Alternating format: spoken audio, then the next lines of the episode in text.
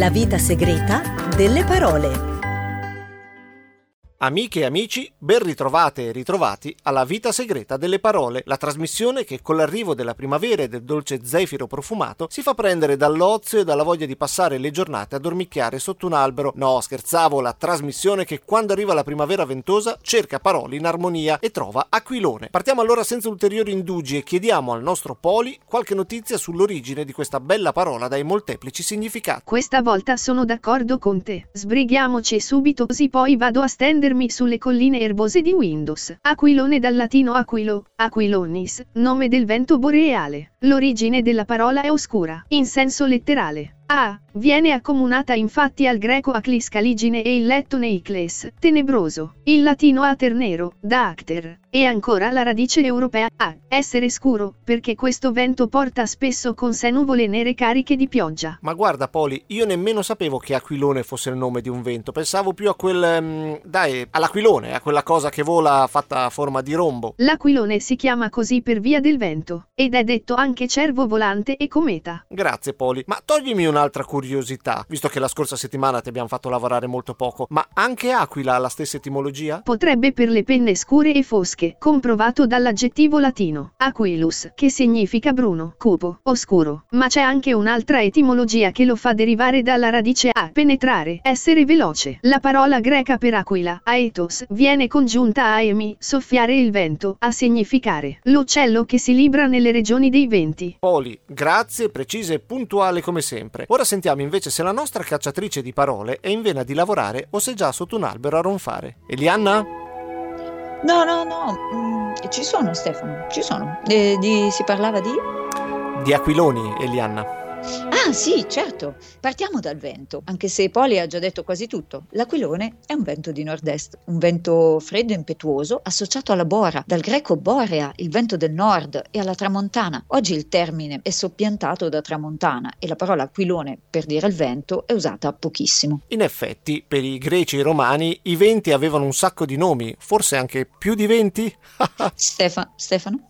Ok, mi annichilisco, continua tu. Per gli antichi i venti erano personificati da precise divinità, in particolare Aquilone o Borea era il figlio di Eos e Astreo e viveva con i fratelli Zefiro, Noto, detto anche Austro, e Euro in una caverna in Tracia, mi state ancora seguendo, vero? Nell'isola Eolia. Era rappresentato come un uomo barbuto con due facce e alato. Come altre divinità antiche tendeva a rapire belle fanciulle e a, vabbè, diciamo sposarle. Ma che bella immagine potente, un dio barbuto, bifacciale che arriva con il vento del nord, porta scompiglio e rapisce le belle fanciulle. Ma nessuno nell'antichità diceva aiutiamo i venti a casa loro che qui rubano il lavoro ai vandali? Io comunque penso che ci servano più racconti con belle fanciulle che rapiscono giovani uomini, per dire. Eh? Sì, sì, guarda, sono, sono d'accordissimo, sono d'accordissimo e disponibile ad essere rapito. Ma invece l'aquilone come oggetto, come, come gioco? L'etimologia di aquilone è quella raccontata da Poli, almeno per l'italiano. In particolare, aquilone è il nome, diciamo così, ufficiale italiano, ma ne esistono molte forme regionali come cervo volante, cometa, soprattutto nel centro e nel nord Italia, ma anche dragone. Questi ultimi nomi richiamano la forma dell'aquilone che spesso ha una lunga coda che garrisce al vento. Bene, ok, e qui ci sono, ma perché si chiama anche cervo volante? Non mi pare che assomigli così tanto né a un cervo e nemmeno all'insetto cervo volante. Guarda, per un motivo comune nella storia della lingua e delle parole, cioè per vicinanza fonetica. La storia ci porta in Cina Cina, la patria degli aquiloni. Tra le tante forme con cui venivano realizzati gli aquiloni, una delle più amate era quella del dragone o serpente volante, che è talmente presente nella mitologia cinese che la ritroviamo persino nella Bibbia. Nel libro di Isaia, infatti, la Cina viene definita il paese del drago volante. Ma non era Westeros, la regina dei draghi, no? Guarda, io lo capisco che tu sei orfano di Game of Thrones e cerchi di metterlo un po' dappertutto, ma aspettiamo almeno la prossima stagione. Tornando a noi, per gli orientalisti e per i viaggiatori francesi, l'aquilone si chiama serpe volant, quindi letteralmente serpente volante. Solo che poi in francese la parola serpe per indicare il drago cade in disuso e nessuno si ricorda più di cosa vuol dire questo serpe e per vicinanza fonetica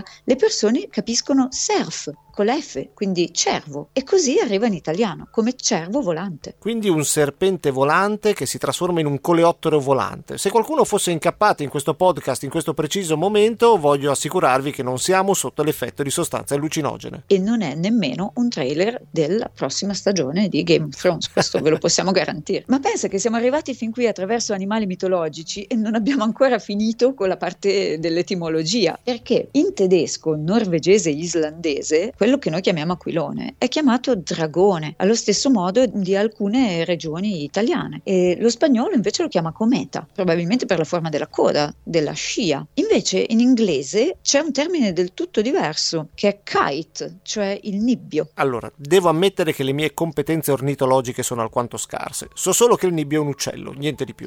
È un uccello predatore, è un rapace per la precisione. In particolare il nibbio e il nibbio reale hanno un volo particolare perché si librano nell'aria e volteggiano sul vento proprio come farebbe un aquilone. E bisogna anche notare che nella parola aquilone da noi, oltre al vento, è anche molto presente l'idea dell'aquila e quindi anche per noi c'è questa idea di un rapace che si libra in alto. Grazie Elianna, hai sciorinato il nome dell'aquilone davvero in tantissime lingue, però non in cinese, che è la cultura che ha dato vita a questo bellissimo oggetto. Guarda, ci stavo arrivando Stefano, sei sempre impaziente. Allora, in cinese aquilone si dice Feng Cheng, almeno spero che si dica così, amici cinesi, aiutatemi nel caso.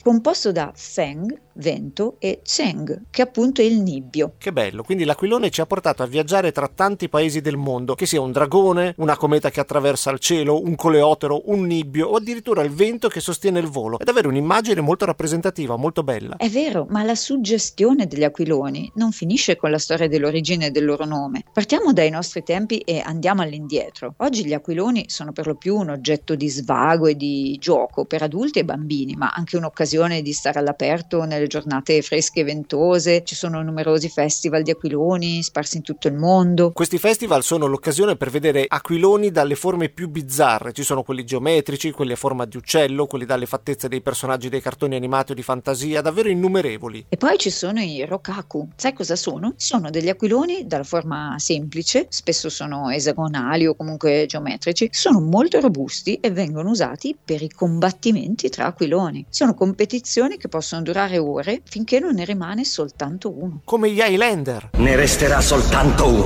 Esatto, e tutti sono stati fatti cadere o falciati o ridotti a brandelli. Praticamente un modo per vincere è distruggere gli aquiloni nemici e un altro è quello di tagliare il filo dell'aquilone attraverso delle complesse manovre di attacco. Tra l'altro, se non sbaglio, la guerra ci porta un po' anche alle origini di questa storia degli aquiloni. Eh sì, ma solo in parte. L'aquilone nasce probabilmente più di 2800 anni fa in Cina perché il paese aveva a disposizione degli ottimi materiali per la costruzione degli aquiloni, le canne di bambù per il telaio, il tessuto di seta o di carta per fare la velatura e il filo sempre di seta per manovrarlo. Tra i primi usi degli aquiloni ci sono i segnali durante le operazioni militari, per cui erano un po' diciamo la loro, la loro intelligence e venivano usati anche per messaggi magari di salvataggio, oppure per misurare le distanze, per misurare la velocità del vento, oppure anche per sollevare in aria le persone. Bravi cinesi, molto più furbi di quei due greci di Dedalo e Icaro che ne hanno, che hanno fatto le ali con la cera, poi si sono sciolte e sappiamo tutti la fine che hanno fatto. Gli aquiloni sono arrivati in Europa con Marco Polo nel XIII secolo e sono rimasti per anni una curiosità, almeno fino al XVIII secolo, quando iniziano a essere utilizzati anche per scopi scientifici. Ah sì, ricordo, come Franklin, che lo utilizzò per dimostrare che il fulmine era una manifestazione di elettricità e dimostrò anche che non conviene giocare con gli aquiloni quando fuori piove. sì, quello è uno degli esperimenti più famosi, ma non è l'unico.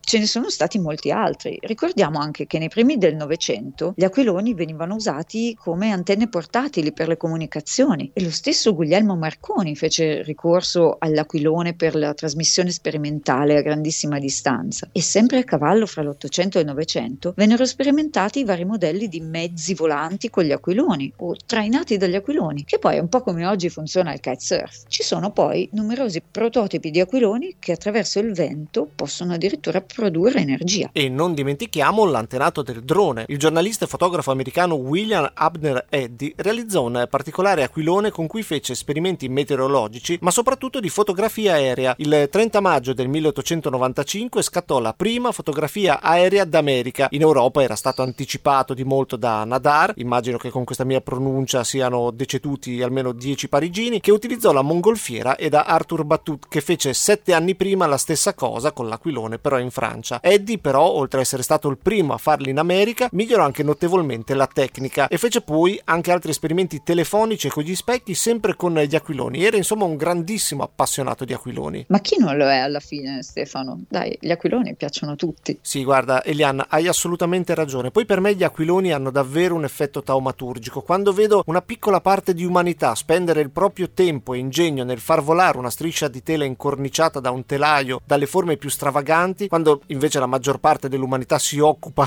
di distruggere ogni cosa nel mondo, vengo preso da una grande commozione. È una piccola speranza che ho nel futuro dell'umanità. Oh, Stefano, ma non ti facevo così poetico, che bello. Ma senti, visto che siamo poetici, vogliamo ricordare anche il buon vecchio Pascoli con la sua poesia L'aquilone, che ci ricorda un'uscita con i suoi compagni di scuola per lanciare gli aquiloni, che anche lui chiama durante la sua poesia sia aquiloni sia comete. Sì, la ricordo, ricordo di averla imparata a memoria e oggi di non ricordarne granché, ma soprattutto ricordo che era una poesia trabocchetto perché iniziava bene, felice e gioiosa, ma poi era tristissima, ansia e tragedia. Sì, in effetti è vero, non posso negarlo, grandi pianti di bambini. Ma senti, per finire però, allora ti faccio un altro bel collegamento. Pascoli era romagnolo, così come anche uno dei più grandi festival degli aquiloni, quello di Cervia. Davvero un bel festival, quello di Cervia, con tanti aquiloni che volano nel cielo. Noi chiudiamo la puntata di questa settimana, ma come sempre adesso ascoltiamo il nostro ospite con noi, Francesca Della Chiesa, insegnante di lingua e cultura italiana per stranieri, vive in Spagna, ma è romagnola di San Mauro Pascoli, tanto così per trovare un altro collegamento con il mondo degli aquiloni e ci racconta aquilone cometa in spagnolo e nelle lingue iberiche. Scopriremo come sempre tante curiosità, tanti modi di dire. Questa è la vita segreta delle parole. Io vi ringrazio per essere stati con noi. Vi ricordo che ci potete ascoltare la domenica sera alle 19.30 su Radio Icaro o quando volete voi sul vostro servizio di podcast preferito. Io vi do appuntamento alla prossima settimana per un'altra parola. Ciao! Ciao Eliana, ciao Stefano. In spagnolo, così come in alcuni dialetti italiani del centro-nord, l'aquilone si chiama cometa. La parola cometa deriva dal greco cometes, che significa che ha i capelli lunghi, che viene da coman, che significa portare una lunga chioma, e che a sua volta deriva da